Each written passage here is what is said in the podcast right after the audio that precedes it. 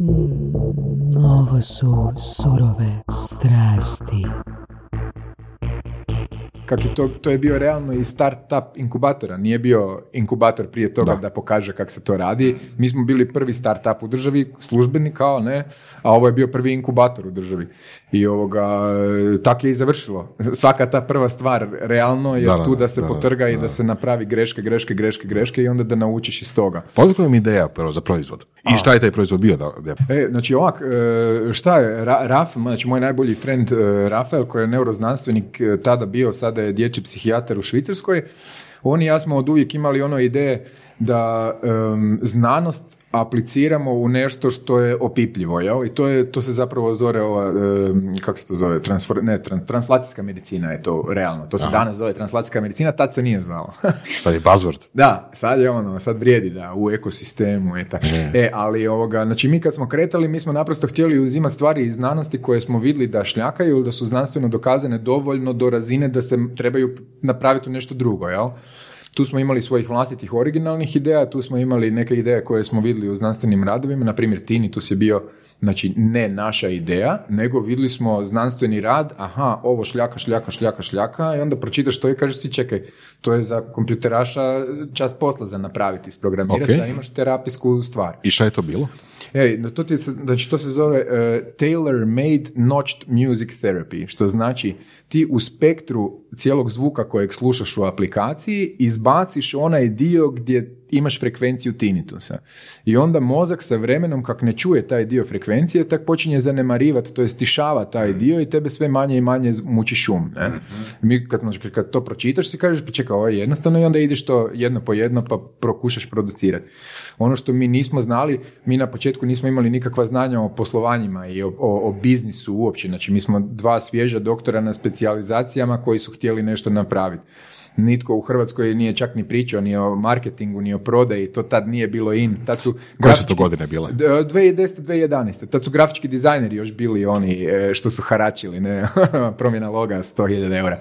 E, ali e, znači tad su programeri tek dolazili, ajmo reći, grafički su bili na izdisaju i tad smo mi krenuli sa tim i ovoga, e, imali smo ne jednu aplikaciju, nego 3, 4, 5 ideja koje smo htjeli raditi. To je prva od grešaka. Jel? Znači, mi smo, mi smo sebe vidjeli kao čisti R&D uh, pool, mm jel? Gdje mhm. doslovno mi smo bili sposobni svaki 6-7 mjeseci izbacivati novu stvar, novu aplikaciju, novi prototip koji onda treba dokazivati, prodavati, marketingizirati. Jel? Što mi na početku kad smo radili uh, ovaj biznis plan i projekcije i sve, mi kak nismo pojma imali o tom svemu kako to funkcionira, mi nismo stavili ni pare za marketing, ni pare za mhm. sales. Jel? E, tako da, ono, to su te nekakve stvari di na početku napraviš hrpu grešaka koje onda tri godine nakon toga, di su pare, aha, nemamo ih, e da, šteta. I tako. ali... U tom inkubatoru niste imali mentore? Da. Imali smo mentore, ali to je, to je fora, znači, uh, uh, mentori u inkubatoru su isto učili s nama, jel? Znači, e, kao prvo u inkubatoru i u, e, i u, parama, to jest investicijama je stvar da ti nekog nagovaraš da ćeš ti uspjeti, jel? Znači, u nagovaranju sam jako dobar. Tako da, nagovorio sam i da ćemo uspjeti. Oni su od početka govorili marketing, sales, to, ali, e, znači, to je nešto što smo mi cijelo vrijeme kao odbacivali od sebe, nismo mi za marketing i to, mi smo ljudi koji rade R&D, ne? Mi ćemo napraviti MVP-eve, to, to mi radimo, onda će se nešto već samo dogoditi, ne? Tu smo bili naivni jer se samo ništa ne događa i tak. To su te stvari gdje smo naučili, mm. rekao bi, puno. A inače sam jako sretan i ponosan na tu epizodu zato što evo, u tih 3, 4, 5 godina naučiš ko da imaš drugi faks, znači sad poslovno, jel, mhm. znam kako se piše biznis plan, znam što znači marketing, znam što znači sales, to su sad stvari koje neobično puno cijenim u odnosu na ikad prije. Jel? Znači da mi neko danas kaže da je dobar u prodaji, prvo ne vjerujem mu, drugo ne vjerujem mu i onda treće, ako dokaže da je dobar, onda mu skidam sve kape svijeta. Jel? To, to je fakat teško. Nije, Kako testiraš osobu da znaš da je dobra? Ne, ne testiram ja ništa više. Znači ja od sad e, jedini proizvod na kojem radim sam ja. Tako da sad više nemam niti investitora, niti šefa, niti e, moj, KPI-evi su moji, ne tuđi i tak dalje. Znači sve ono što sam naučio primjenjujem evo na sebi i na, na rađenju sebe. Ok, Voraše, koga si nam doveo danas? doveo sam gospodina doktora Natka Beka. E, bok. Jesam dobro izgovorio prezime. Je, je, je. Je to beko pivo ili... Beko pivo, Je, je, da. to je to. Inače ima anegdota gdje su na policiji moje šogorici kad je šesti put izgovarala prezime Bek, B, E, C, K, C, K i onda je rekla ko piva i onda je žena napisala ko piva. E, on... no, doslovno k o da, piva. da, da, da, da, e, da. Bilo je jednostavnije. Um, jesi ti više doktor ili više influencer? A do, mi, o, ok, super pitanje. Znači, e, po, po mojoj definiciji doktora, svaki doktor treba biti influencer. Što znači doktor ako nije influencer, nije doktor, to jest jedino može biti da radi u laboratoriju. znači to je jedini doktor kojeg priznajem da nije influencer, a svi drugi trebamo biti influenceri i to u onom smislu Andrije Štampara kako nas je učio prije sto godina, to je da budemo učitelji naroda. Ako si učitelj naroda, onda si influencer, što znači jedno bez drugoga u realnosti moje ne postoji. Tako da ovaj moderni influencer termin ne odbacujem, ali se ne povezujem s njim. Jasno da spadam u tu e, ladicu zbog toga što sam na društvenim mrežama i tako dalje, ali to je sve u sklopu mog liječničkog staža. Da nisi bio u inkubatoru, onda ne bi postao influencer moguće, ha? Vrlo lako moguće. E, e, Sigurno, e, znači, moje, moji afiniteti, znači ja jesam i ekstrovert i introvert, podjednako jako izražen i u jednom i u drugom sam ekstremniji od običnih ljudi, tako da ekstremno sam ekstrovert i ekstremno sam introvert kad mi treba. Tako da ova jedna strana moja cijelo vrijeme želi izaći van i komunicirati s ljudima, dok s druge strane postoji i ta povučina koja se mijenja. U, u realnosti taj R&D projekt u Core inkubatoru, to je Core Interface, on je bio više introvertiran, a e, tražio je puno, na primjer, pičanja i toga u čem imam osjećaj da sam bio jako dobar, ali e, nadogradnja je falila nakon što se to završilo i onda cijelo vrijeme mi je falilo što ću sad graditi, ali jasno je da je najbolje graditi samog sebe, tako da sam krenuo. što je, na kakvu nadogradnju točno misliš? Učiš sam sebe da budeš bolja osoba svaki dan. Znači, na primjer, evo to što nisam znao u firmi koliko, koliko puno znači marketing, toliko sam sad shvatio kao ja kao liječnik, koliko meni kao liječniku znači marketing. I to ne u prodaji usluge moje, nego u prodaji zdravlja kojeg nudim čovjeku. Što znači, što ja bolje verbaliziram, što ja ljepše pričam ili čovjeku prihvatljivije, ovisno od osobe do osobe, to je marketing, to je bolja onda moja prodaja zdravlja njemu, jel? Znači da, ne znam, prestane piti alkohol. Nije, nije isto hoću li to napraviti osobi A, osobi B, osobi C i onda na taj način vježbam svoj marketing i svoju prodaju sad, evo, na, na drugi način. Također ove društvene mreže su na neki način isto marketing i prodaja toga što predstavljam. E, ne znam, odjeća mi se promijenila nakon core inkubatora, onda sam si rekao da imam samo, i inače sam dosta ležeran tip, a volim se lijepo obući, što je ono, ekstrovert introvert. E, tako da, a, ili sam obučen jako, jako pristojno po mojim uvjetima ili sam ko hobo, ne, onda, i- ili, ili, ne, ovo između me ne interesira da budem polupristojan. Kad ideš u grad, onda si ko hobo, a kad si doma, onda... E, ne, nije isključivo, e, vi- više se tiče toga, više se tiče toga e, kome se prezentiram. Što znači, ako je osoba e, XY iz mojeg kruga poznatih ili prijatelja, onda sam sasvim sigurno hobo, što znači ko me poznaje, takvog me i doživljava, a ako je e, posao i prezentiram se ljudima koji dolaze i gledaju mene kao liječnika i tak dalje, onda e, se ipak obučem maksimalno ili I poslovno. To je recimo jedna stvar po kojoj si i ja mislim dosta i poznat po Instagramu. Uh, brčići i odjelce i košulje, evo i sad si obučen jako lijepo, Hvala uh, lijepo, bravo. hvala lijepo. Ja bih rekao da su u top možda 90, odnosno da si bolji od uh, možda 95% gostiju koji smo dobili uopće po O, tome. Da. o, hvala, hvala, hvala. Zato ga toliko fotografiraš, Boras, a? Da, čak tri slike. Kad dolazite u surove strasti, a, vodite se ovakvim primjerima. Tako je, tako je. Vidjet ćemo da li crna boja dobro izađe. ali, Uglavnom, a, znači tvoja pojava i na Instagramu, uz to što si pričao i pričaš i dalje, su isto važan dio onoga što kažeš da je marketing ili je to nešto onako usput? Self-promotion, Pa je. shameless self-promotion. Shameless self-promotion, da. ne- Da, da, hoću reći nešto drugo.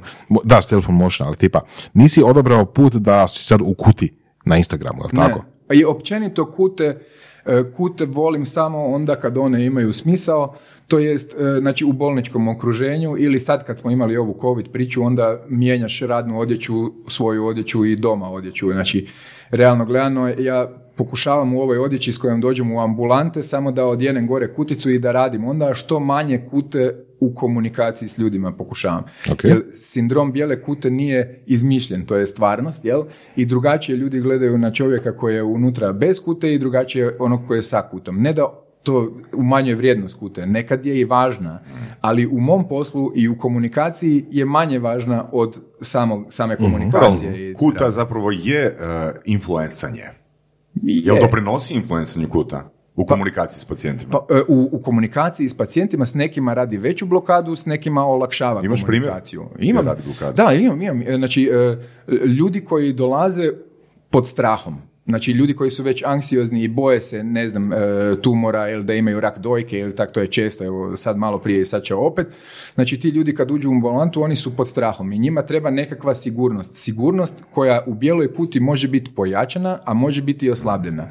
Moj princip je da uvijek idem bez kute, jer onda sa riječima i sa onim tek radim autoritet kao liječnik. Kad stavim kutu, onda on očekuje već da imam autoritet liječnika i, i ono što ja govorim meni nekad se čini da prazno pričam, jel? Dobro. Kad gradim autoritet bez kute, onda me ljudi puno ozbiljnije doživljavaju. Jer nekad me doživljavaju tipa vidi ga mali klinac. Nekad ljudi misle da imam 25 godina, znači e, što je dobro i loše, jel? Ali onda kad obučeš kutu, onda dobiš nekakav lažni autoritet. Mene taj lažni, pod navodnicima, ne interesira. Ja hoću izgraditi autoritet s njim u razgovoru da vidi da znam, da razumijem, da imam empatije, da razumijem područje o kojem pričamo i da mu onda kažem što ćemo raditi u budućnosti. Jako bitno je ono što ljudi ne dobivaju od svojih liječnika, bez obzira na kutu ili ne, u nekim situacijama je, je zaključak. Čist. Znači, zaključak je, izlaziš odavde, opušten, ideš doma. Ili izlaziš odavde, piješ dve tablete dnevno. Ili ideš na operaciju iz ovih stopa. Znači, e, često liječnici napišu nešto i onda to sad ti ideš svom općem doktoru pa saznaješ uopće šta će se događati u budućnosti. Znači, ja više volim čistu priču, manje totema, manje kute, manje stetoskopa, manje svega toga, a više komunikacije i razumijevanja. Jer razumijevanje je zapravo ključ u, u to. Jel to znači da se tipa uh, u jednoj smjeni uh, 15 puta preslačiš iz kuta Ne, kutu? ne. Kasno. Bude, evo, da, da pokušamo ne, ne. svi vizualizirati Ne, kako ovak, to u praksi ovak je jednostavno. Evo, danas ujutro sam radio ultrazvučnu ambulantu gdje sam si obukao kutu onu dugu da si ne zaflekam crnu košulju. E, sad popodne idem u drugu ambulantu, tamo ću se presvući cijeli u kutu jer mi je tamo u prostoriji vruće, pa inače bi se uznojio. U svoju dječju bolnicu kad idem tam se uvijek presvučem u kute jer imam i zabavnije kute i djeci je to, ne, ne, ne hodaš u bolnici u privatnoj odjeći. To je, to je, to je glupo jer tamo možeš doslovno sjesti u povraćotinu ili u krv i tako dalje. E, radna odjeća na poslu je zbog rada, jel? Znači, a u ambulantama je nekad samo zbog totema i to velim. Znači, kad dođem u ambulantu, ako mi treba, treba, ako ne treba, ne treba. Ne, ne forsiram kutu radi e, da me vide. Evo, to je Super. sažetak. Odakle ideja da si, da budeš prisutan na Inst- Instagramu? E pa to, i znači, proizlazi iz dve, tri stvari. I jedna stvar je, em, em, najvažnija stvar je da sam poludio od razine gluposti u, u ambulanti, jel? Na, znači, naprosto kad čovjek svaki dan, ne, tipa masna jetra je klasičan primjer. Masnu jetru svaki dan gledaš i onda vidiš, tipa, ajmo reći, od 20 ljudi dođe 16 ljudi i ima masnu jetru. Od tih 16 ljudi, njih šest razumije zašto ima masnu jetru i kako je ona došla i da to nije nešto dobro, je dobro, taj dio uopće ne ulazi. Ali njih 10 pojma nema. Znači, nemaju Ok, ja pojma bih ni rekao da možda kak, deset ne znaju ni šta je jetra. Ne znaju, šta, ne znaju šta je, pazi ovo, Znaš ne, samo što je masna. Mislim, Ja ne bih tamo pokazati gdje je i šta ne je. znaju, ne znaju šta je jetra, ne znaju tijela. zašto je važna, ne znaju zašto je važan zdrav život, ne znaju kamo te vodi ovo gdje jesi na kojem si putu i tak dalje i tak dalje. I sad ljudi često to brkaju kao ti imaš nešto protiv debelih. Ne, da pače, ja volim sve ljude, doslovno sve. Poanta je samo ako ti ljudi žive u spoznaji da se uništavaju ili žive u iluziji da žive zdrav život. Jer ja sam tu da onima koji žive u iluziji kažem da to nije tako. Oni koji imaju spoznaju i odluče se za taj put, ja sam prvi koji high five i kaže rođo to je taj tvoj put, ti samo idi tim putem. Jer nismo mi tu da e, tučemo ljude ako idu na krivi put. Mi smo tu da ljudima objašnjavamo i usmjeravamo. A svako od nas je toliko, je se smije reći sjeban, sjeban iznutra, od roditelja škole, o sveg što je bilo u djetinstvu i tako dalje, da vuče svoje posljedice. I svako od nas na neki način ispoljava to. Jedna od tih stvari je, na primjer, nezdrav život, druga su ovisnosti, treća je, ne znam, agresija, ima ljudi s agresijom, četvrta je ljudi koji nemaju samopouzdanje i tako dalje. Sve ima svoje. I ljudi često zaboravljaju znači, da svi ti ljudi oko nas imaju svoje križeve i onda upiranje prstom i sud ne donosi ništa. Ali razgovor, empatija i obavještavanje mogu promijeniti nečije razmišljanje o samom sebi kad ga dovoljno dobro obavijestiš, onda on kaže aha, fakat, ok, nisam znao, idem razmišljati. Ako ništa drugo, počeo je razmišljati. To je za mene velik korak. I od tud sam krenuo. Znači ja sam krenuo od tud da ljudima objasnim ono što objašnjavam u ambulanti svaki dan, jedan na jedan, sam si mislio, ok, ne mora biti jedan na jedan, mogu jedan na 200, 300, 500 i onda kak je raslo sa, sa tim followima. I onda ono što sam vidio je da mijenjam živote. Znači, svakih malo se javi neko koji jede više zelenjave, koji je presto ovo, koji je počeo ono, koji je... Znači, vidim da utječem. I taj dio me veseli i zato i jesam tu. Zbog tog jednog na mjesec ili šta ja znam, koji se javi. Odlično, odlično. Znači u biti više ne odgovaraš toliko na pitanja uh, Na svako. pacijenata, nego samo kažeš evo link. Da, evo To- ti to- to link, je ishod. link u bio. Evo, već sam, već sam sto puta odgovorio na to pitanje, evo link. link u bio. Evo ono što je lijepo je to, na primjer, ono što e, je razlika između mene kao privatnog i onda kad me žena pita ili kad me neko drugi pita, znači ono što mi poslovno moramo iskazivati kao liječnici je nevjerovatna količina strpljenja i empatije. To često zaboravljamo jer je život prestresan, jer ovo ili ono stoji isprika za to, ali to je ključ. E, Doma kao privatna osoba nekad nisam toliko strpljiv, to moja žena najbolje zna, pa onda ono, kad ona dođe da ju boli grlo, onda sam mahnem glavom i tak dalje i tak dalje. Ali to je, to je upravo to, znači poslovno se drugačije i postavljam prema problemima, imam više strpljenja i smireniji sam čovjek. Privatno sam više e, nervoza. E. A da, velim, ovo je pitanje meni interesantno. Da li time što, uh, ne znam, pacijenti su educirani kroz tvoje videoklipove, da li to rezultira time da postavljaju preciznija ili drugačija pitanja ili manje pitanja? Više pitanja. Više pitanja. Više pitanja. Zato što e, ljudi što više e, znaju, to manje znaju. Jer znači što se više širi znanja o nekom određenom području, to vidiš da imaš manje znanja nego što si prije mislio. Jel? Tako da onda u principu se pitanja gomilaju. Em, i, I često su pitanja ona na koje ni mi nemamo odgovore. Znači, ljudi vrlo brzo dođu do toga gdje je ono zadnje, pa te pitaju da, ali zašto nastaje cista? Zašto nastaje cista? Sad ima jedno 16 hipoteza, ali nitko ne zna. I onda tu recimo povlačim granicu daljnjeg ono, objašnjavanja, ali inače ljudi obično imaju više pitanja. Što im se više objasni stvar, onda im dolaze nova pitanja. Najgore mi je, najgore mi je kad ljudi imaju neki nalaz, a objasnim im sve, i pitam je li ima pitanja i onda kažu nema pitanja. I onda mi je, onda znam da je, imat će pitanja kad izađe van na cesti, čim izađe će dobiti tri pitanja za pitati i onda više nećemo biti skupa. Tako da onda trudim se ih isforsirati u tom. Ima pitanja, ima pitanja, sigurno ima pitanja, nema pitanja, još jedan put i onda van. Evo, pa tebi je zapravo full jednostavno uh, snimat videoklipove, otvarat podcast, kad zapravo svako novo pitanje koje čuješ ti je novi videoklip. Skoro pa si u pravu. I nije da se ne vodim time, ono što e, me inspirira su vrlo često ultrazvučni nalazi koje vidim, jel? E, ono što nisam toliko ažuran pametan i praktičan da bi zapisivao, znači da, da sam onak kako su oni drugi, što nešto imaju posloženi Instagram i to, e, da sam takav pa da onda još zapisujem, to bi bilo nepresušno.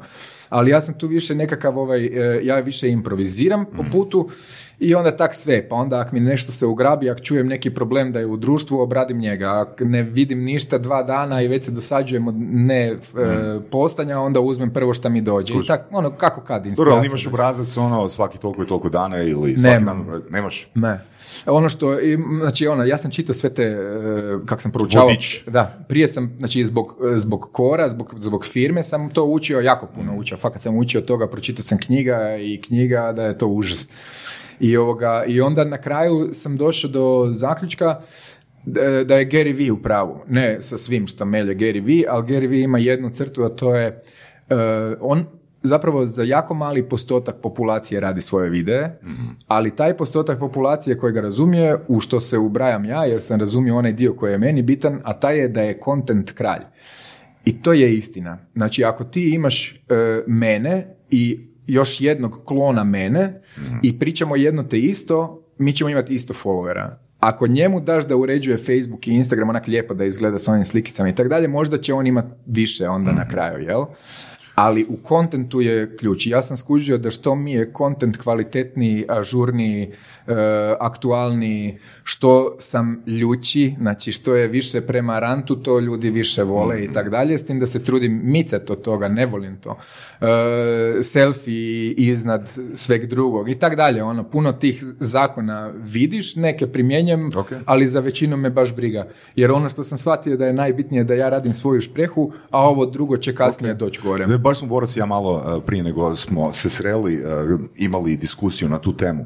Znači i nekoliko puta već u epizodama surovih smo imali temu kvantiteta versus kvaliteta. E, sad, znači, naše uvjerenje je da jednostavno ako ti počneš bilo što raditi i ne opterećuješ se sa kvalitetom produkcije, sto postotnim zadovoljstvom sadržaja koji si producirao, kvaliteta će doći s vremenom, znači doći će sa kontinuitetom. E sad, znači, koliko je tebi osobno produkcija bitna i da li si ikad izbacio neki sadržaj na koji nisi bio ono 100% ponosan? I rekao si ono, pa idem to izbaciti samo zato jer želim to izbaciti.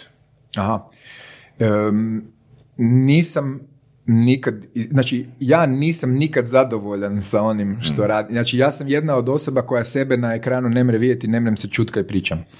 To je broj jedan. Tako da ja rijetko pogledam drugi put ono što sam snimio. Znači, ako snimim, tipa danas sam snimio iz ruke, ako nisam rekao ni jednu groznu psovku ili nešto glupo, ja to postam odmah. Znači, ne, ono, dok je vruće, klap, klap, klap, bez razmišljanja nešto puno. E, nisam nikad ništa naknadno izbrisao, ali jedanput na početku, to jest prije u prvom mjesecu sam snimio sa jednim frendom e, kao moje viđenje covida, jel? I gdje sam onda bio, sve sam bio izgovorio vrlo reperski, ažurno, duhovito, agresivno, jedino što sam u jednom trenutku izgovorio rečenicu koja je možda mogla zvučati rasistički prema jadnim kinezima. I to prije nego što je sve počelo, jel? I onda sam si rekao, to nisam ja, jel? To, to si u, u žargonu na stolu možemo dozvoliti, da kažemo iz fucking Wuhana, ne, ali jadan Wuhan u tom trenutku, ne, tako da ono, nije, ni na to nisam bio ponosan, na primjer, ja sam rekao, ne, taj video ne može, jer je, jer sam A tu... ne bi rezao. Ne, mislim, ne znam kako je bilo sad s tim posloženo, koliko je to trajalo, tipa minutu, nije bilo je glupo zarezat možda ili kaj, ja znam, snimili smo novi video koji je bio puno lošiji, puno ne, e, Nespontaniji. nespontaniji, nezanimljiv, nerasistični, znači ono, taj je ispo ono e, dosadno doktorski, na njega nisam ponosan, ali njega sam pustio van, znači to je bila jedini trenutak autocenzure gdje sam si rekao možda je pretjerano. I postoji još jedna situacija različitosti, a to je predavanja za medicinare i predavanja za nemedicinare. Naime, e, kad predajemo interno medic- me- medicinarima, onda imamo drugačiji žargon, sasvim sigurno i drugačije možemo neke stvari opisivati koje drugim ljudima zvuče ono ko iz drugog svjetskog rata, ne? E sad, e, taj dio je onda, sad smo imali neko Zoom predavanje, sam držao za medicinare, pa su me pitali jel to može online, ne? I onda sam rekao, ček, ček, ček, ček, nemoj još online, moram pogledati šta sam sve pričao, jel tak slobodno kad pričam s medicinarima, onda nema suzdržavanja, ne? A to nije za javnost. Onda može biti ono fucking Wuhan, jel? Da, da, da, može, a može biti, ne, može se pričati i o spregama politike i ovoga i onoga i, i zašto je neki ljudi Ok. umiru i tako. Čisto onako rasprave radi. Neko bi se možda sjetio reći da je taka autocenzura u nekom abstraktnom smislu jel, loša po javni diskurs javne informacije. Jel? Znači ti bi ipak cenzurirao pa ne bi rekao šta misliš o nekom ministru ili nečemu, da ne ulazimo sad šta, nego da budeš na meti. Jako dobro pitanje. I, e, e, Hvala na pitanju. skoro, sko- e, da, hvala vam na ovom pitanju. Skoro bi rekao, e, skoro bi rekao točno, a onda opet s druge strane i netočno. Znači, e, više, kao prvo, Andrija Štampar je rekao da se treba javnost obavještavati bez obzira na zakon. Znači, obavještavanje javnosti je važnije od bilo kojeg zakona. Interesantno, Andrija. On kao moj apsolutni heroj, njega povlačim i dan danas sve što je on rekao u današnjicu. No danas smo bili svjedoci, to jest još uvijek smo svjedoci, da informacija i širenje informacije i točnih informacija više nije pod našim, našom kontrolom. Pogotovo ne na internetima. Kad kažeš našom, to je doktor Ne, pod, ili općenito, bilo, bilo kojom kontrolom. Znanost, znači, znači ako ne, ne postoji ništa što može opovrgnuti znanost osim bolje znanosti. Ok. A sve ono drugo što se trudi opovrgavati znanost, to su strahovi, laži, konfabulacije, ludosti, sve, ili pakleni plan suprotno, Da, jel? Jer na- Bill Gates ili... la. Bill Gates. Jer, ne, na primjer, ono što je interesantno što ljudi ne znaju, ali znači, f- e, farmaceutska industrija, omjer koliko ulaže u razvoj, a koliko ulaže u marketing, je potpuno obrnut nego onog što, na primjer, oni što proizvode B-kompleks, pa ti ga prodaju u, pod bio i ovo, ulažu u razvoj, a šta ulažu u marketing. Da, ajmo reći malo specifičnije, ali mislim da puno ljudi to ne zna.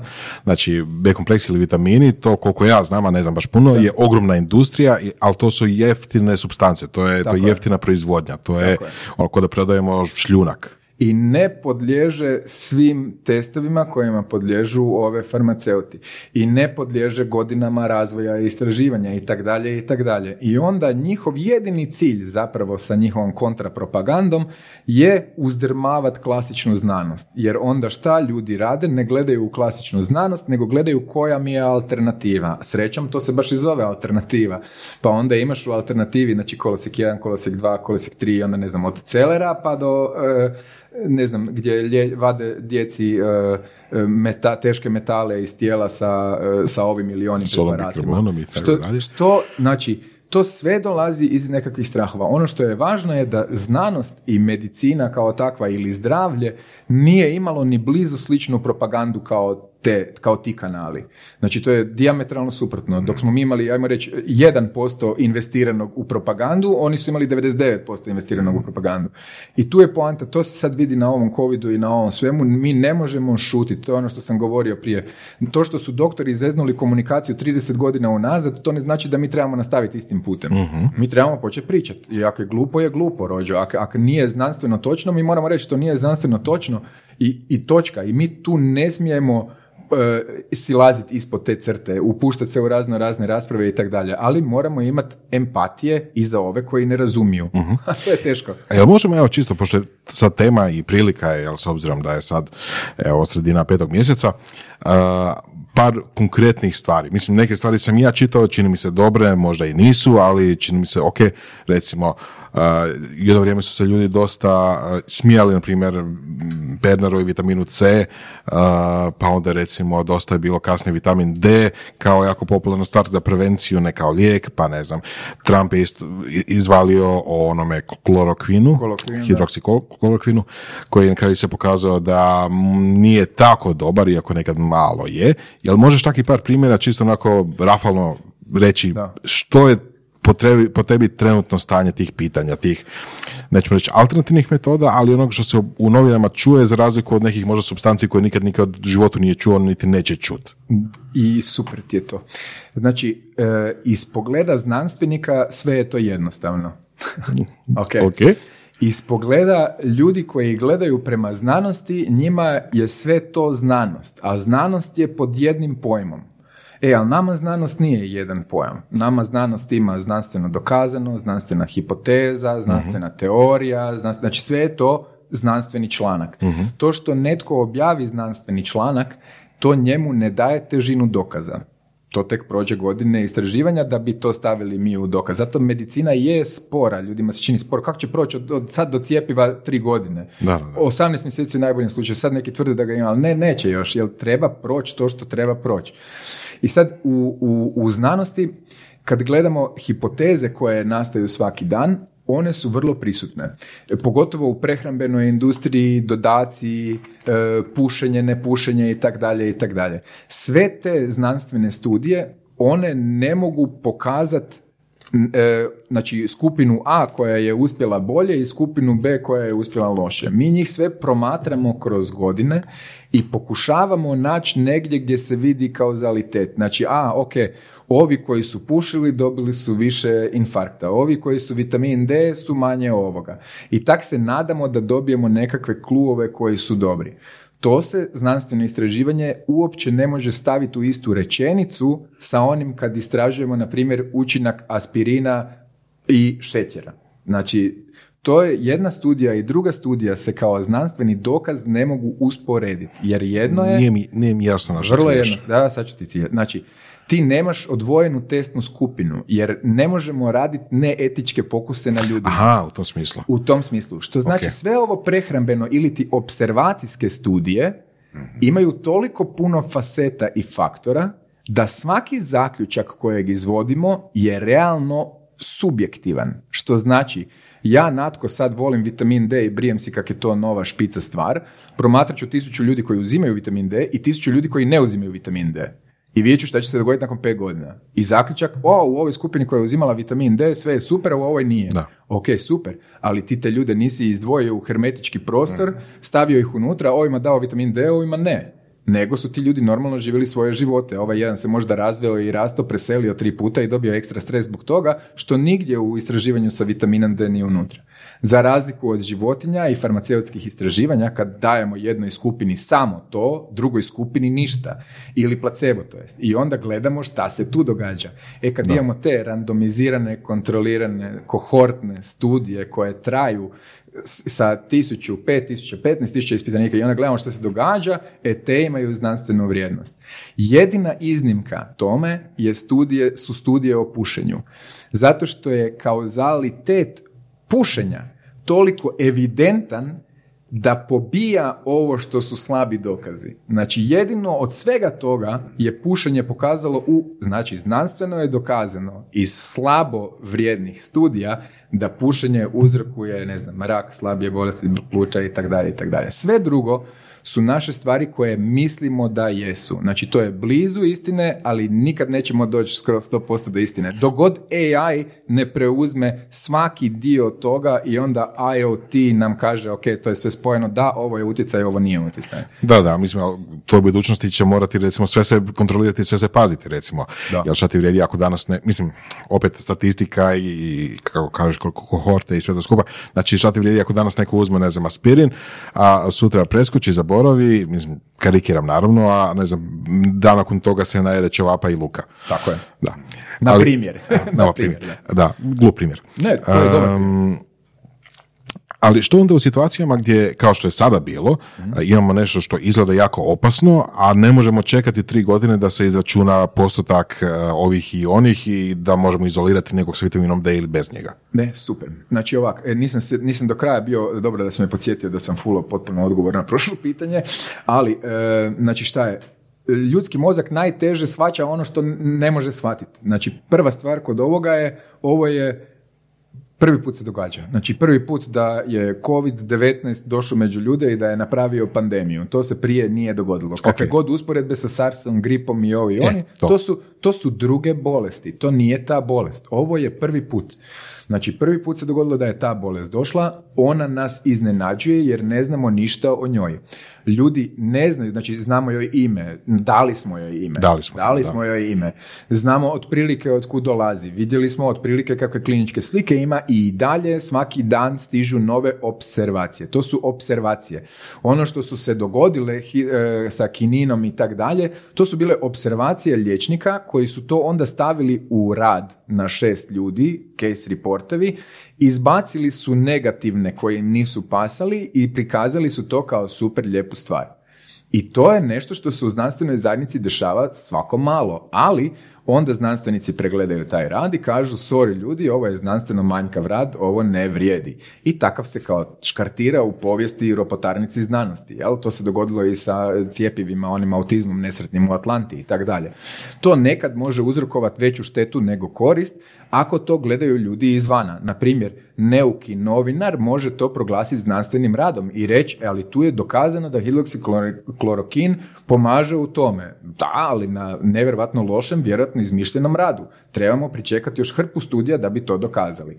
U situacijama kao što je ova, gdje se dešava nešto što nas iznenađuje i tuče svaki dan, u medicini postoji, jedna, znači, postoji nešto što zovemo ex juvantibus, a to znači da dajemo nešto jer smatramo da će pomoći, a ne naštetiti. I onda pokušavamo sa raznim lijekovima koji su ili u skupinama imunomodulatora ili citostatika ili ovih i onih davati za određene bolesti i vidjeti kako će ljudi reagirati kad im je najgore. To ne radimo nikad u prevenciji ili šta ja znam, nego kad je najgore, onda pokušamo ovo, pokušamo ono. Kod nekih uspije, kod nekih ne. Ali baš zato što nemamo tu placebo skupinu, nemamo nikog drugog, to bi bilo i neetički. Znači šta, tebi ću dati lijek od kojeg ćeš možda živjeti, a ovaj pored tebe neću i taj će sigurno umrijeti. Znači, nije moguće uvijek provoditi te studije koje bi mi htjeli. Da. Ali one su nužne da bi mogli znati znanstveni dokaz. Tako da nekad ostajemo bez znanstvenog dokaza, ali sve upućuje da djeluje ili ne upućuje da djeluje. Kod ovog covida se dogodilo, ne, postoji i pandemija znanosti covida. I to je nešto, evo ja sam, znači nekoliko stvari sam trebao istraživati koje su nevezane za covid, ali sam se morao tri puta više namučiti nego prije covida, jer su mi cijelo vrijeme izlazile u znanstvenoj tražilici covid stvari koje me uopće ne interesiraju i nisu vezane za moj problem. Ali samo zato što je negdje sam spomenuo pluća u tražilisti, bam, sve mi je za, za, za- znači doslovno je spam covida i u znanstvenoj zajednici.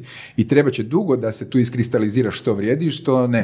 I da dobijemo, do- znači ono što je ljudima teško za prihvatiti, tu se vraćamo opet na početak, znači nepoznato, teško je ljudima za shvatiti da ćemo o ovom sve znati tek za 3-4 godine.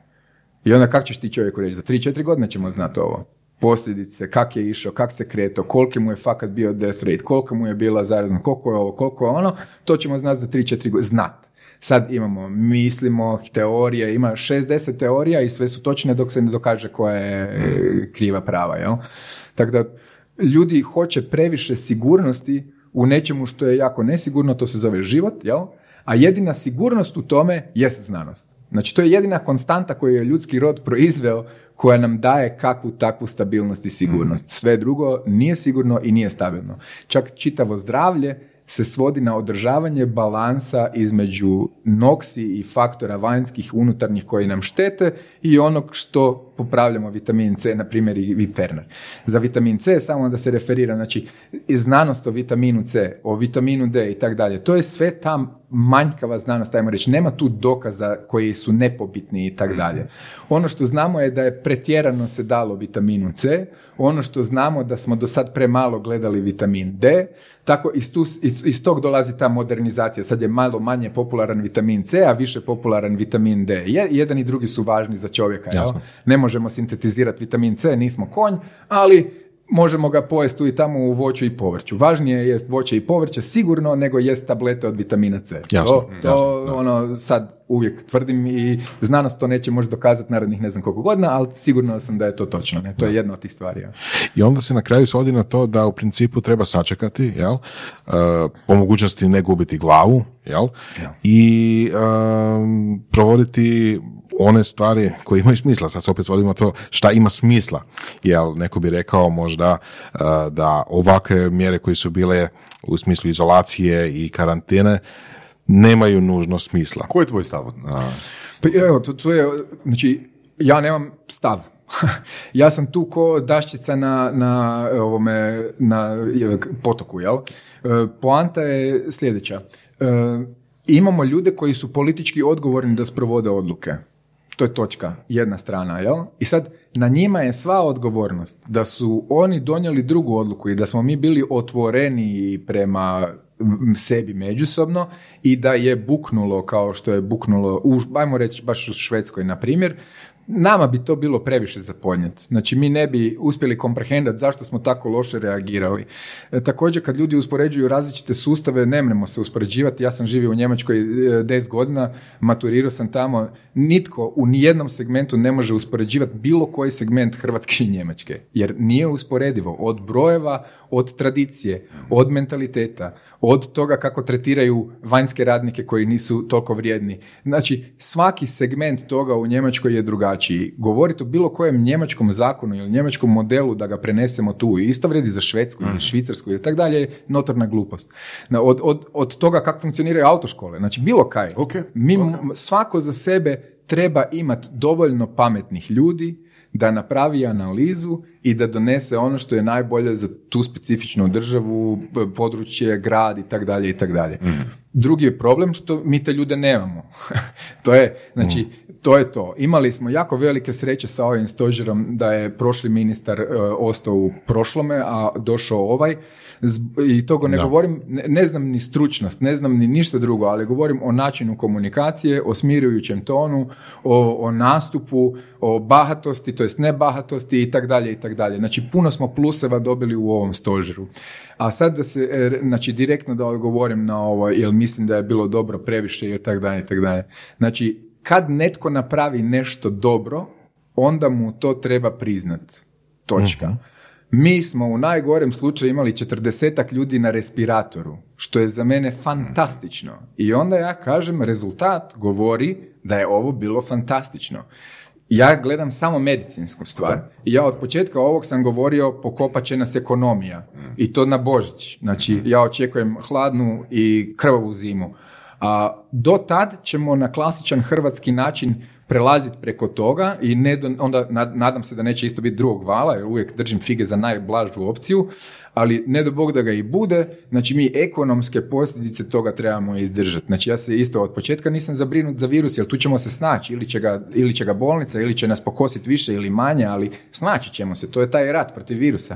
Ali ovo tu je sad protiv samih sebe, a mi sami smo ono djetinjasto mlado biće koje je jako bahato i glupo. Znači Hrvatska kao takva osoba nije baš pametna i razborita, nego ona glupa i, i, i misli da sve zna, a ništa ne zna. Tako da ja se više brinem za državu kao aparat koja nama treba biti potpora u tome nego samog virusa, a virus nije mm, drama. Nijedan znači virus nije drama jer ga možeš kontaminirati i zadržati na nekom području i nešto napraviti s njim. Tako da učimo svaki dan, borimo se više, ali ovaj drugi dio je sve opasnije i opasnije. Evo spomenuo si već i prije i sada da misliš da je virus manji problem od ekonomije i, i a, da, ćemo ga, da ćemo ga kontrolirati kad tad na koji god način. Tako. Pa možeš onda evo čisto za slušatelje a, reći a, o, tvojem, o tvom backgroundu što se medicine tiče. A, što radiš sada, što su tvoje jake strane u medicini? Može. E, znači, ja sam radiolog po specijalizaciji, to je moja e, struka koju obožavam, e, što znači da pregledavam ljude sa svim mogućim modalitetima i gledam kroz njih, u njih i na njih. Puno pluća, jel? Da, puno, puno pluća. Volim, e, baš pluća, dječja pluća i to baš volim, to je jako lijepo za gledat. I to ima nekakvu, znaš, to ti ima nekakvu estetiku i, i, i umjetnost u tome. Ja volim i umjetnost i estetiku, tako da lijepo mi je to zavijeti. Uvijek nađeš neku novu figuru i lice u tim stvarima i tak dalje, i tak dalje. Tako da je fora. A Ovoga, e, volim, ekstremno volim javno zdravstvo zato što smatram da je to najvažniji dio medicine. Znači, nije najvažnije imati subspecijalista u neurokirurgiji, nego je najvažnije imati dobro javno zdravstvo i prevenciju u svakoj državi. Znači, važnije je da ljudi shvate da ne trebamo jesti toliko puno šećera, nego da imamo čovjeka za najbolje aneurizme rješavati. Zato što čovjeka za najbolje aneurizme imamo i u gracu, što znači u, u najgorim slučajevima uvijek ima negdje neki taj koji može riješiti problem. Pitanje je samo organizacije uvijek. A ovo je društvena organizacija, kulturna organizacija, puno više stvari spada pod javno zdravstvo nego što je samo onaj dosadni e, zavod Andrija Štampar i škola Andrija Štampar. Tu je ekonomija, tu je e, koliko ljudi ima ovrhe, nema ovrhe, tu je koliko je ljudi zaposleno, nije zaposleno, tu su omjeri muško-žensko, tu je e, nasilje nad ženama, nasilje nad djecom, tu je obrazovni sustav, kako školujemo našu djecu da razumiju zdravlje. Znači, e, to je onaj dio. Ako dijete danas u, prvom srednje ne zna pokazati gdje je jetra, onda smo fulali. Kužiš me? Na, to su stvari.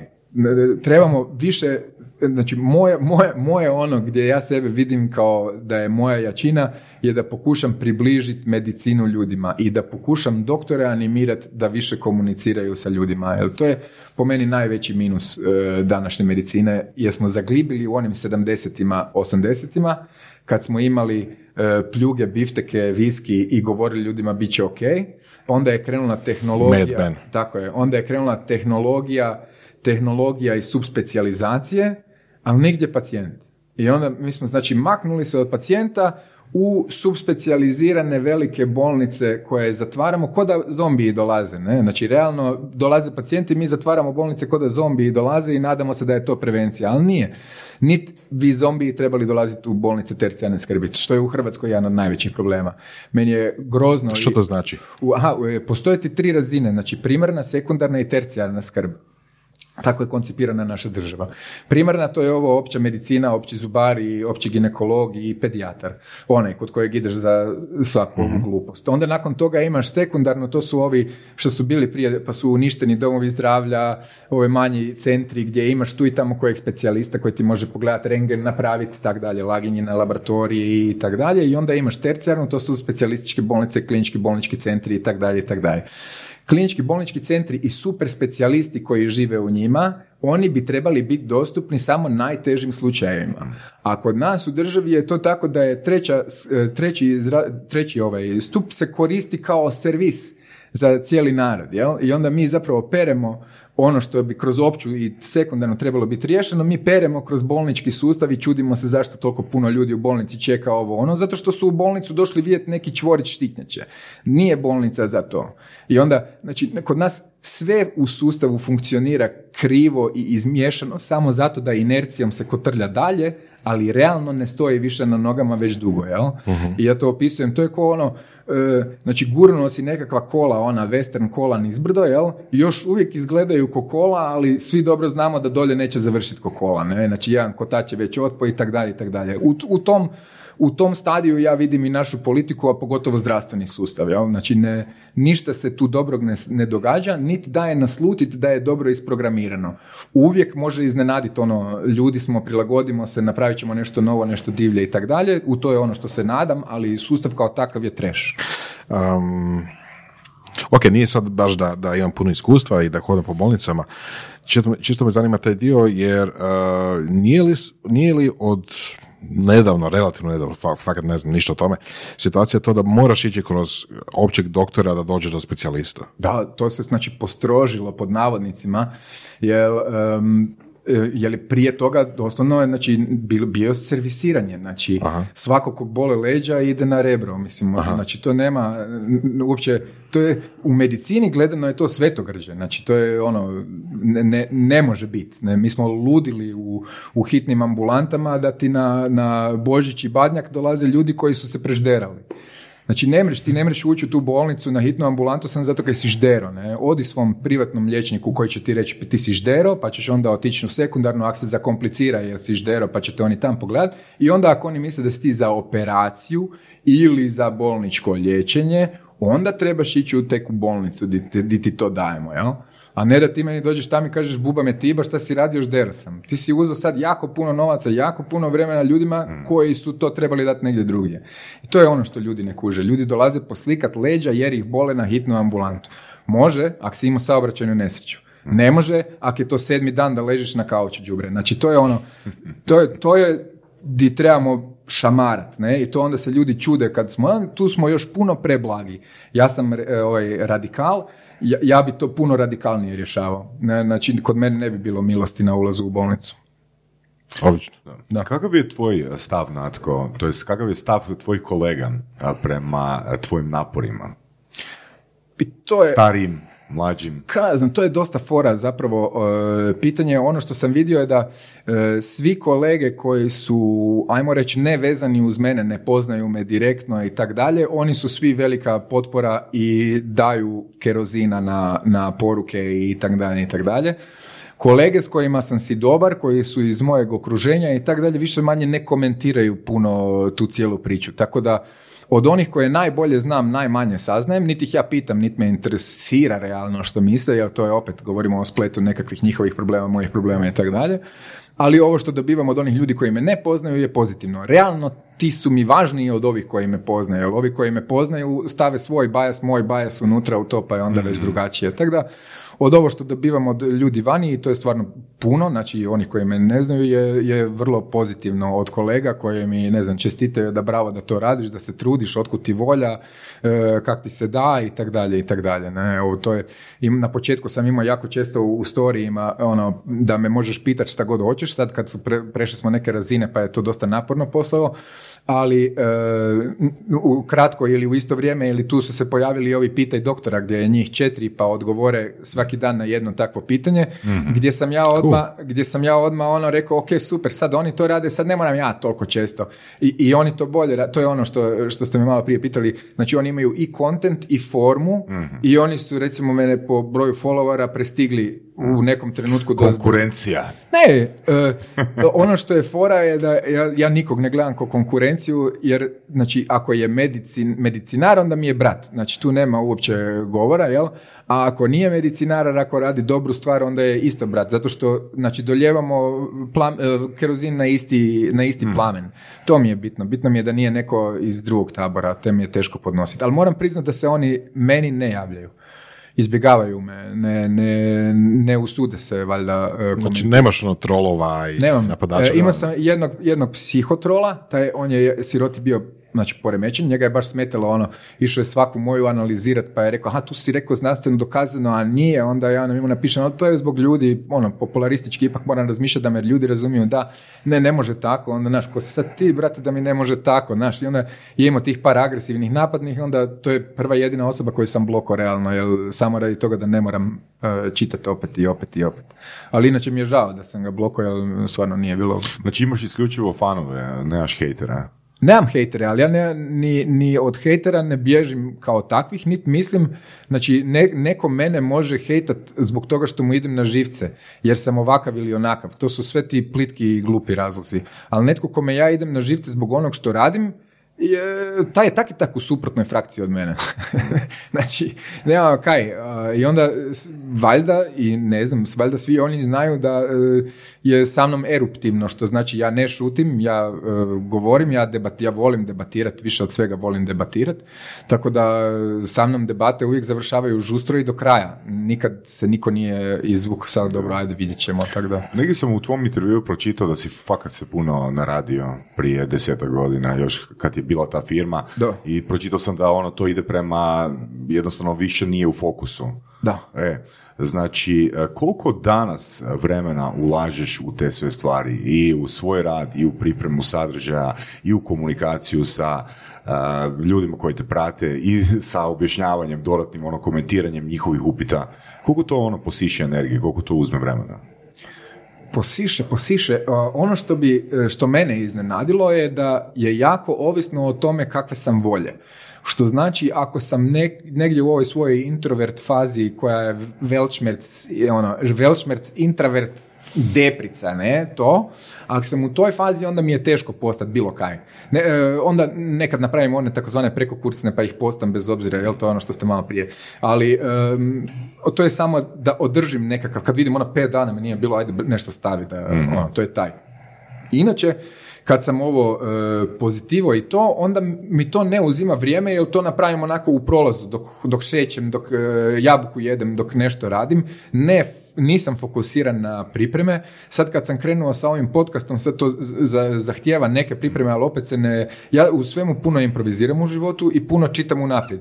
Što znači da se trudim imati dovoljno puno spoznaja da onda improvizacija završi dobro. Ajmo reći, to je moj džir nekakav.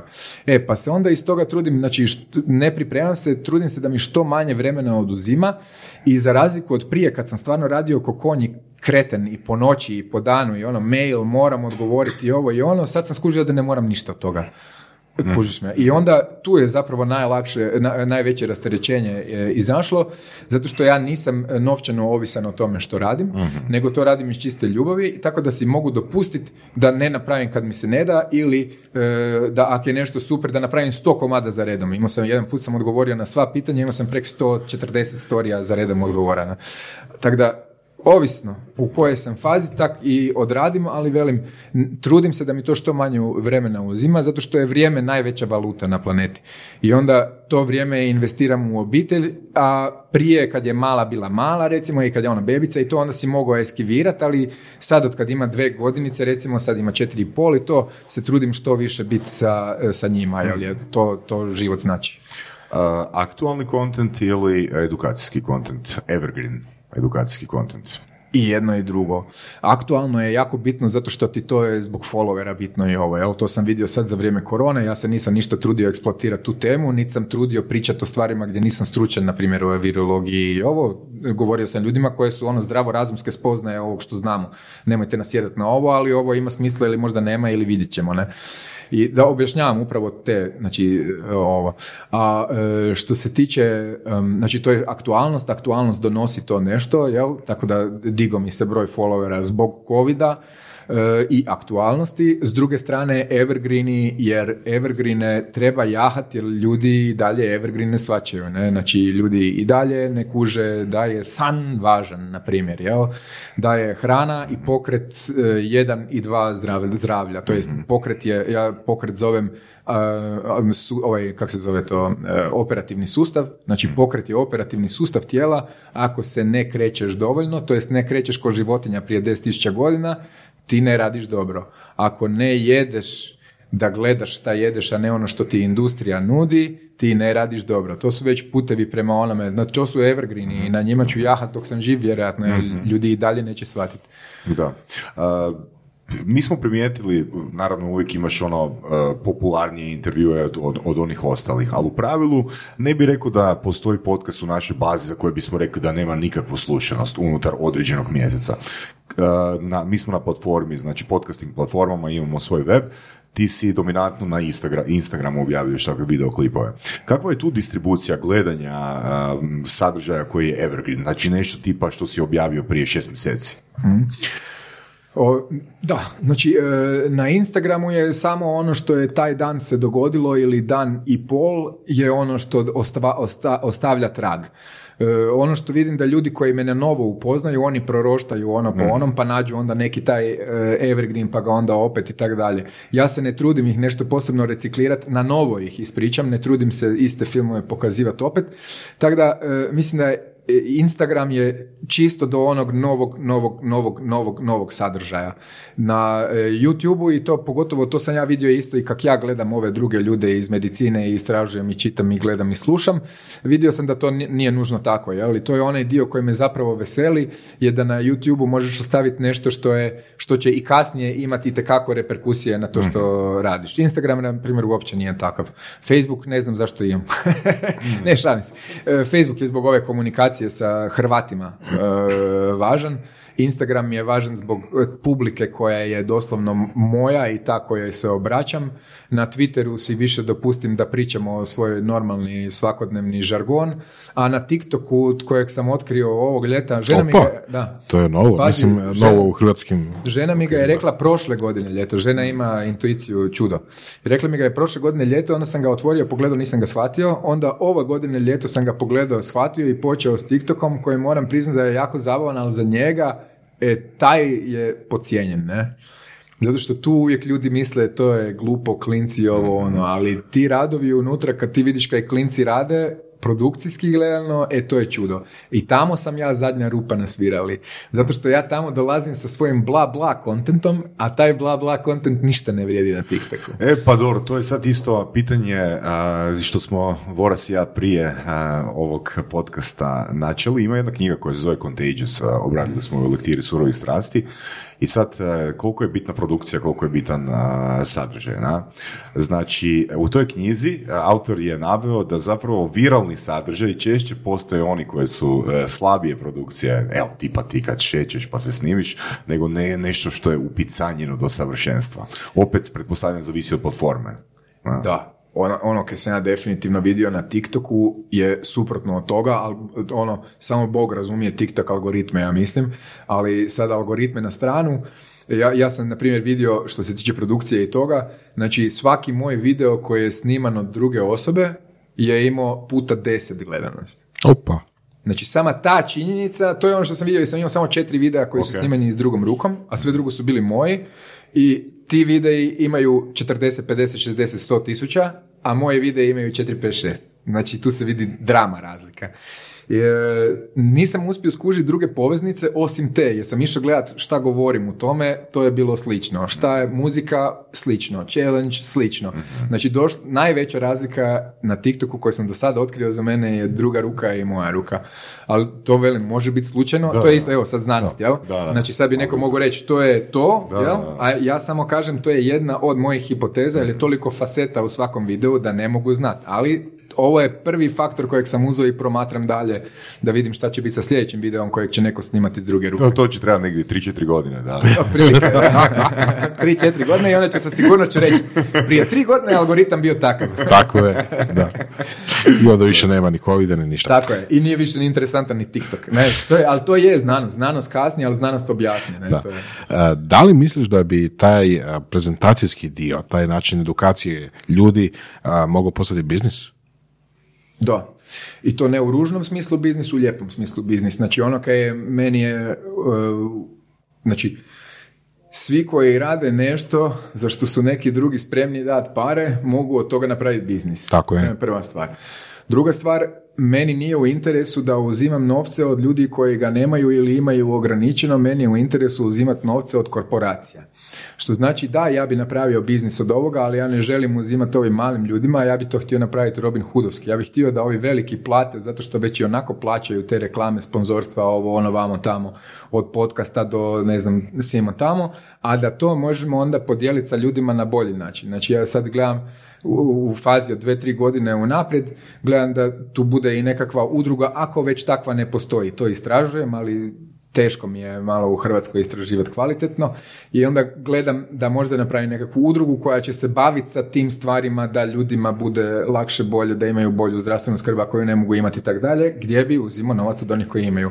Ne, nikad mi, iskreno rečeno, medicinu, e, čak i ovaj e, startupovski dio, najgori dio u svemu moj je uzeti ljudima novac. Znači, ono što mi je najteže u životu je čovjeku uzeti novac. Ja rađe dam novac da baba ode nakon što je napravim ultrazvuk, nego da, nego da njoj uzmem 300 kuna za ultrazvuk. I ja to naprosto ne, ne Ako sam ja dobro skužio, znači to poduzetničko iskustvo u inkubatoru je promijenilo tvoj mindset u marketinški još trebaš jedno iskustvo da uđeš u pravi prodajni mindset. Da. A, e, prodajni, tako je, i to prema gore. Znači, opet hoću, e, s njima sam već imao srećom, znači s ovima gore investitorima, ili kako god ih već hoćemo nazvati, s njima sam imao već puno komunikacije, nisam ih prokužio do kraja, mislim, mentalno da, ali ne kak daju pare. Taj dio ne, i dalje ne kužim, ne, negdje daju A otkud taj otpor da ono da ne prodaš osobi, a, ne znam, nešto, a znaš da to pomaže? Zašto korporacija? evo, Pa na kraju krajeva osoba Ne a, mogu. će kupiti od korporacije taj proizvod. Tako je, i tako ga i kupuju i tako ja, ja uzimam od korporacije novce. Znači ja isto sad, evo, e, draže mi je raditi u tuđoj ambulanti i uzeti od ambulante novce koji su oni uzeli čovjeku, nego u mojoj ambulanti da ja uzimam čovjeku. A možda samo trebaš tajnicu, možda samo trebaš tajnicu. Možda samo, možda samo trebam tajnicu. Znači, Ali- nije, nije bitno, znači možemo uzeti pare, ali samo, ne, ali samo da ti direktno ne uzmeš pare. Da, ali za- zašto? Zato, e, zašto? E, Jer ja imam već dugo koncept da volontiranje možeš napraviti sve. Što znači, e, i to sam istestirao, znači ako čovjeku napraviš besplatan ultrazvuk, najsiromašnijem čovjeku, on neće imati 300 kuna. Ali ako mu napraviš besplatan ultrazvuk i kažeš mu da ništa ne treba dat, on će za tri minute biti nazad na istom mjestu sa bocom šljivovice ili sa čokoladom ili sa ciglom kave ili e, s nečim da ti pokaže zahvalnosti da ti se oduži za to. E, taj dio je meni puno draži i interesantniji. Znači imat ćeš web shop sa šljivovicama i Web shop sa šljivovicama i bombonjerama već je u izradi. E, Kako znaš sve. Uglavnom, e, e, e, smisao toga, smisao je toga da, da znači, kad, ono što sam isto bez veze za Isusa uvijek govorim, ne? Znači, e, svatko koji ima mogućnost činiti čuda, on će to raditi besplatno. I on će iza sebe imati vojsku ljudi uz koju mu ne treba novac. Ja mislim da je to jednostavno rečeno, jel? I ako gledamo Isusa, that's the shit. Što znači svaki čudotvorac na ovoj planeti koji uzima novac za to što radi je, nije čudotvorac, nego je eksploatator nečega. Bilo da li je to e, tvoje slaboumlje ili mojih super moći, jel? Znači, tako da, Da. ja, ja, e, te- tu sam ja radikalan, ne? Znači, Ne, opet ne, ne, razmišljam, ja imam tu dosta radikalan. Dobro, u tvom slučaju, recimo, plaća koju primaš a, je zapravo, država je tajnica. Država je tajnica. Država je tajnica. I nije da, znači, za tu plaću se treba uvijek boriti za jaču, veću i bolju, zato što liječnici to zaslužuju. Većina, ne svi, ali većina nas zaslužuje. I sad, to je onaj dio e, koje gradim sa zadovoljstvom i gdje sebe isto dajem proaktivno. Ja u bolnici nisam trut koji čeka da završi radno vrijeme, ja tamo nastojim uvesti nove metode, dovesti nove, novu tehnologiju, olakšati djeci boravak u bolnici i tak dalje i tak dalje. Znači, taj sav novac treba zaslužiti, ne? I, I ja više mogu napraviti da u svojoj ambulanti naplaćujem, ali onda ti to oduzima drugo vrijeme, drugi trud koji ne mogu onda dati na drugom mjestu. Tako da za mene je sve balans između vremena, a novac shvaćam jedino kao valutu s kojom kupujem ekstra vrijeme, niš drugo. I hranu. Znači, hranu i vrijeme kupujem s novcem, drugo ne. Znači, morao si početi zarađivati više da otvoriš TikTok profil. no? Točno. Da. Da, da, mora sam, mora sam. Jer bez, e, e, kad, da se razumijem, u onom start-upovskom dijelu života sam, nisam živio u plusu, nego u teškom minusu. I nakon toga, nakon kraha ajmo reći firme i mene i osobno i to, dolazi katarza gdje se ti moraš dići iz financijskog debelog minusa da bi izašao u plus, gdje ti moraš raditi drugi posao koji do sad nisi radio puta x više da bi uspio isplivati i tak dalje i tak dalje i tak dalje. Nije to kruha pa namazat kao ej jučer sam Jasno, dao, jasno. jučer je prestalo ovo, a sad počinje ovo i sve je ok. Nije ok jer ti cijeli život neko zarotira ko ono kolo sreće i počeš opet. Ne? Ja imam takvo jedno iskustvo i slično iskustvo i zanima me jel te to iskustvo učinilo većim ziheračom?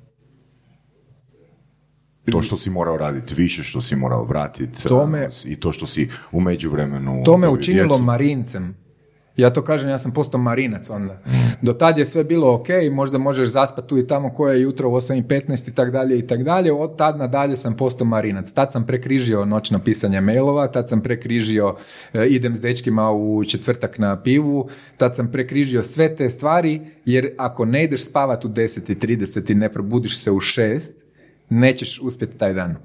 Doslovno nećeš uspjeti. Znači, ili ću zeznut čovjeka jer ću biti preumoran u šest na večer da radim ultrazvuk, ili se neću probuditi ili ne, nešto će se drugo dogoditi. Jesi se to uvjerio ili imaš dokaze? No to je baš sam dvije godine, tri godine radio HC svaki dan i to je bio jedini mogući način da opstanem. Ne, ne znam nikog ko je radio takav opseg posla tim intenzitetom bez da je bio bolestan, bez da je, e, znači ne, bez većih kikseva, bez, nisam tri put zaspao na posao u dvije, tri godine, znači to nije, nije to lako za odigrat sa, ne znam, 12, 13, 14 sati rada u prosjeku na dan i tako. Bilo svega. Tako da ono, i moraš biti marinac, ja sam to doslovno shvatio ko vojna priprema. Isto sad kad je krenuo ovaj covid i kad je bilo jasno da ćemo biti u kućama, moje prvo je bilo, znači, napraviti u dnevnom rasporedu dovoljno vremena da ostanem fizički aktivan i da ne poglupavim od vijesti. Isto, znači ko marinac, svaki dan, aha, 9 sati, idem napraviti 10 klekova, 10 ručnjaka, 10 ovoga, samo da napravim nešto. Dobro, to, to su, ajmo reći, uh, intervalne uh, odluke, obrasci ponašanja. Um, što misliš kako bi funkcionirao da od- do kraja života odluči biti u tom Ne mogu, obrascu? ne mogu, ne mogu. Ne mogu, nisam ja taj čovjek uopće. Ja radim, ja sam kampanjac po prirodi, znači ja volim čitati i učiti sve, a onda ono što radim, radim na projektu, radim nekakav sprint od e, mjesec dana, godinu dana i tak dalje i tak dalje. Isto tako je sad COVID mi je prometio planove, imao sam potpuno drugačije planove do devetog mjeseca, ali bio je sprint od devetog mjeseca. Od devetog nadalje nisam više ništa planirao, nek sam si rekao, ok, vidjet ćemo nakon godišnjeg, kako ću onda disat, hoću li više htjeti ovog, više ovog, manje ovog, ko zna. I isto tak sad, znači sad sam u krajanju, krojim novi sprint za ovo sljedeće, s tim da pošto je COVID ne znam ništa, pa onda je taj plan dosta jalov, ne, ali za sad imam samo ono dve, tri strukture kojih se pokušavam držati. Ovaj prije, do COVID-a je bio istrukturiran doslovno svaki dan do, do godišnjeg odmora krajem osmog mjeseca. Svaki dan sam znao šta ću raditi, kad ću raditi. A to nije moj tip, to nije moj, to nisam ja, ne. Ja sam ljena kauč osoba koja ne želi imati rokovnik. To sam ja. I onda da bi mogao imati tih pol sata, moram imati rokovnik jer ga inače neću imati. Ok, kak si ljena kauč osoba nađe svrhu uh, zadovoljiti uh, ishod kojem treba šest mjeseci rada? Da bi mogao imati taj trenutak ljene kauč osobe. Jer sam davno sam spoznao, je, davno sam spoznao, postoje dvije vrste ljene kauč osobe. Ljena kauč osoba koja je slabić i ljena kauč osoba koja je toliko jaka da radi na tome da postane najbolja ljena kauč osoba ikad. Ne? I ja sam taj drugi. Cool. Moj tata je recimo bio slabić. On je uz alkohol i ovo, on je bio ljena kauč osoba koji u životu poslovno nije napravio ništa posebno, dvoje djece s kojima je imao odnose i tako dalje fora, ali ništa sad opet tu se nije istaknuo kao nekako. I tak, znači on je vegetirao na kauču do ciroze jetre, ne? A to nije nešto što ti onda ostavi kao je dobar role model i tak dalje i tak dalje, ali obožavam ležat na kauču. I sad kako ću to spojiti? Trebam se ubiti od posla prek dana da bi ja bio konstruktivan, koristan, društvu koristan, sebi koristan, zaradio novce, e, zaradio ručak, e, da mi ne bi žena kvocala, e, mama kvocala, kogod da ti kvoca i tak dalje, da ti onda možeš mirne duše u šest leći na kauč. E taj mirne duše leći na kauč ja tražim. Znači bez grižnje savjesti nisam napravio ovo, nemam ovo, nemam, nemam, nego da mirne duše mogu svaku večer leći na kauč, da mogu mirne duše svaku večer ići spavat. Čak istrošen. Da, to je dobro, jer onda znaš da si odradio i tijelo ti je zahvalno na snu i onda shvatiš i san kao važniju komponentu i tako, svega. Multifacetno je sve i onda promatrati samo jednu stvar je uvijek krivo. To je i kod covida i kod svega, ali toliko smo mu- multifacetna bića, multifacetna priroda, multifacetno društvo da ne možemo pojmiti sve, nego otkrivamo facetu po facetu, ko kad e, ljuštiš ribu pa onda i uvijek negdje ostane još jedna ova za počistiti. Kod takvih šest mjeseci a, napora, a, jel se ponekad dogodi da ti neki obrazac a, postane automatizam i ne možeš ga se riješiti poslije? Puh, ne znam. Evo konkretno daću ti primjer. Da. Isto smo, do- dosta stvari koje spominješ smo Voras ja baš komentirali neposredno prije i kao mi smo sa podcastom krenuli snimanjem jedanput tjedno i to nam je izazivalo određeni, ajmo reći napor, pripremu, znaš. I onda nakon pritisak, moramo to napraviti, moramo to snimiti. Ako nema gostiju, idemo snimiti sami i tako dalje i tako dalje. Uglavnom, nakon par mjeseci, pa mogli bi mi dvije epizode snimati. Pa onda nakon par mjeseci, pa možemo mi dvije epizode po danu snimati, znaš. Znači, i onda smo došli do e, levela di smo o, 2019. godine u tipa šest dana snimili, ne znam, 14 ili 15 intervjua, znaš. Okay. I znači kad, Da. kad uzmeš, kad uzmeš recimo taj omjer, taj odnos ono početka i ne znam nečega što se dogodi nakon godinu i pol dana, dvije godine napora, ono početno zapravo nije napor nego je postalo automatizirano obrazac. znaš. I ne možeš, na, toliko si navučen na to da jednostavno i ne podrazumijeva taj napor da ti onak sasvim normalno ono raditi to. Točno. Jesi došao do tog Je, ono, je, levela u nečemu? Je, je, je. To ja, to ja samo iz drugčije perspektive A. gledam. Ja to, ja to gledam kao pripremu sebe na stvari, jel? I onda e, sad mi se dogodi, na primjer, zato što sam prije, na primjer, na specijalizaciji sam imao jako intenzivan posao i jako puno posla, pogotovo ako si htio, si bio bez prestanka u nalazima i tak dalje. Nakon što sam završio sa svetim duhom, sve drugo mi se činilo ne dramatično. I onda kad bi čuo ljudi, ne znam, dramatiziraju oko toliko i toliko ultrazvuka u, u radnom vremenu, meni je to bilo smiješno. Ja sam Jer rekao, nemaju pa to je- usporediti Pa to je čuka i pol vremena, ne, ne osam sati, to je čuka i pol, kaj ti pričaš? I tak, e, tak da sad negdje mi bude dosadno. Znači, ako imam ono, između pacijenta i pacijenta 15 minuta, onda gledam da nešto nije dobro, jel? Tako da, to je, velim, ušao sam u tu neku mašinu, rutinu, to imaš pravo, što je nekad dobro, a nekad opet i loše, jer se onda e, zbog nekih stvari se trudiš ishitriti, zbog nekih stvari uspoliš, ali velim, to je taj, e, mi zaboravljamo da smo ljudi, ne? I zaboravljamo da ljudi imaju strahove da donose glupe odluke, da ne slušaju planove, da su buntovni, da su ljubavni i tak dalje i tak dalje. I to sve igra u tome kako ćeš ti odreagirati negdje. Ja, taj kauč osoba ono proganja i stalno mislim ono kad isporučim to, onda ću biti kauč osoba neko vrijeme, ali zapravo kad napraviš to, onda se to automatizira i onda imaš novi plan. Tako je. Koji je dodatak. Znači, stvari ne postoje, to je bilo u epizodi, ja mislim, s pilotima. Kao, bilo je uvjerenje, tehnologija nam smanjuje radno vrijeme, smanjuje nam naše napore, ali zapravo statistički radimo više zbog tehnologije. Da? Da. Znači, stvari ne postoje lakše, Ok, nego ok. postoje sve teže i Ali- teže i teže. Samo mi drugačije percipiramo Da. Tu, tu, ta, tu Jesmo težinu stoicizam, to je ovo kaj ti velim, meni je to filozofsko pitanje. Ako e, se navikneš na batine svaki dan, batine ne predstavljaju problem na kraju, jel? Ali za svaku drugu osobu batine su nešto najgore na planeti, jel? Tako da e, priprema je, ako se, to ima puno sad ljudi, e, ovih influencera, kako se zove, life coachevi i to, od Wim Hofa ili kaj ja znam, znači to je kondicioniranje, naprosto kondicioniranje možeš poštiti šta god hoćeš na planeti, ali to treba imati opet muda svaki dan se kondicionirati. Da. Budi Gary V i onda onda svaki Da, da, dan e, to, budi istih Gary pet stvari, Budi istih Gary pet stvari. je, dakle, da. da.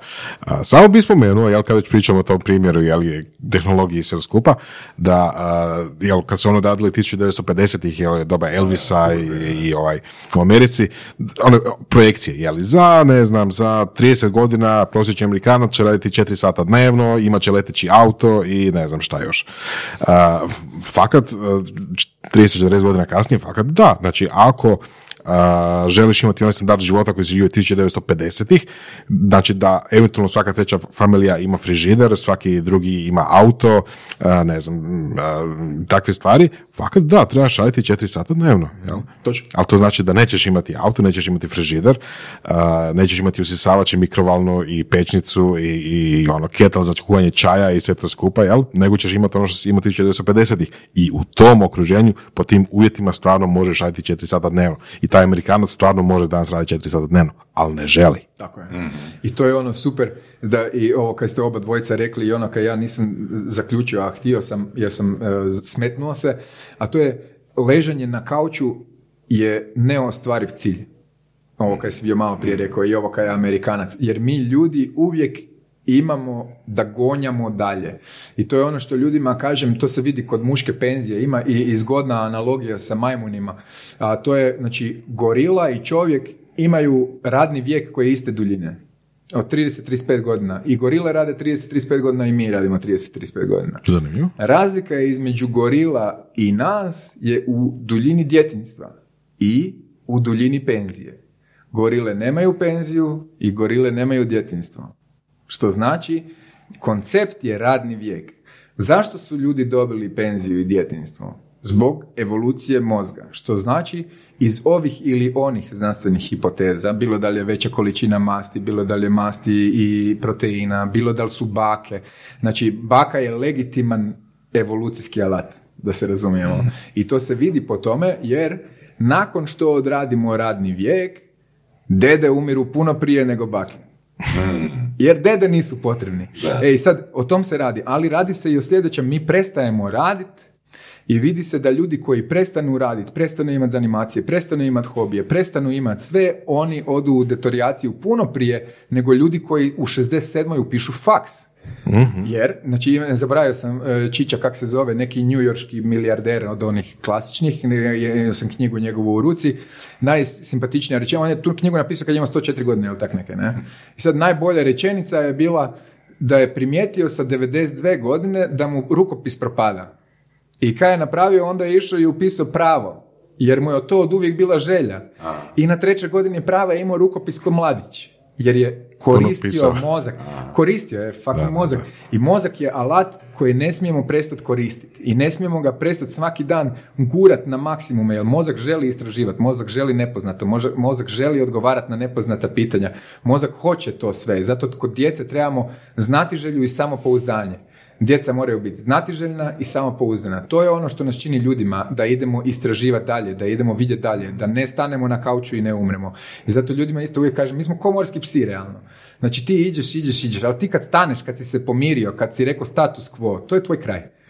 I, I to je, to vrijedi i za civilizaciju, i za društvo, i za koji Za god segment, koji god segment da uzmeš. I zato je COVID nas zaustavio, pa je grozno.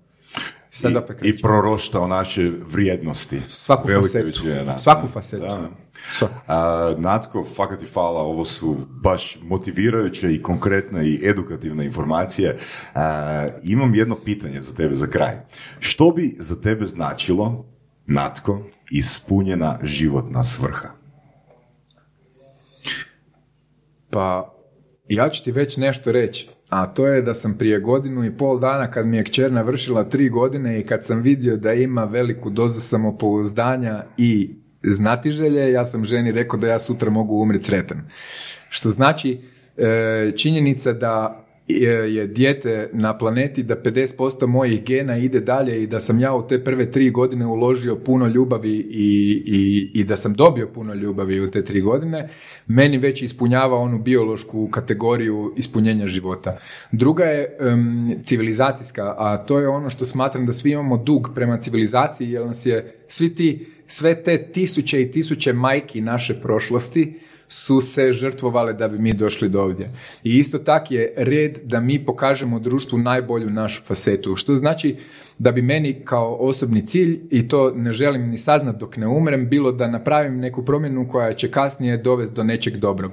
A o tom nek pričaju djeca moje djece ili djeca djece moje djece. To ne mora biti veliko, to može biti nekakva sitnica, ali doprinos društvu je nešto što smatram da je jako važno. Legacy.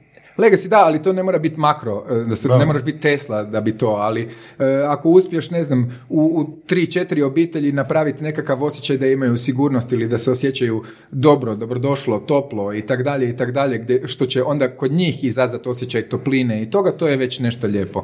Moj e, mentor, akademik Slobodan Lang, pokojni, je imao fantastičnu vređaonu, jednom bili smo u Puli na kongresu na doručku, oni klasični doručci gdje ješ ono ananas, grape, e, jaja i kobasice, ono, to mi je tak smiješno, to je isto ti hotel doručci, ali uglavnom sjedimo za stolom i pričamo baš o tim šta bi volio, šta ne bi volio i ovo i ono i onda tad sam imao ovu baš Robin Hoodovsku ideju čistu i onda on kaže, dobro, ali zašto tako kratkoročno? I onda kažem, kako kratkoročno? Kažem, pa zamisli da je Isus bio takav, kako je rekao, moždani imbecil kao ti i da je htio i da je htio vidjeti rezultate svog projekta za vrijeme svog života. Nikad ne bi imali ovo, kaže, ali uzmeš 2000 godina kao projektno razdoblje, to je već ok. I onda sam, tad sam shvatio zapravo da e, uopće naš život, niti naš pogled na naš život u, u moru civilizacije života i čovjeka nije bitan.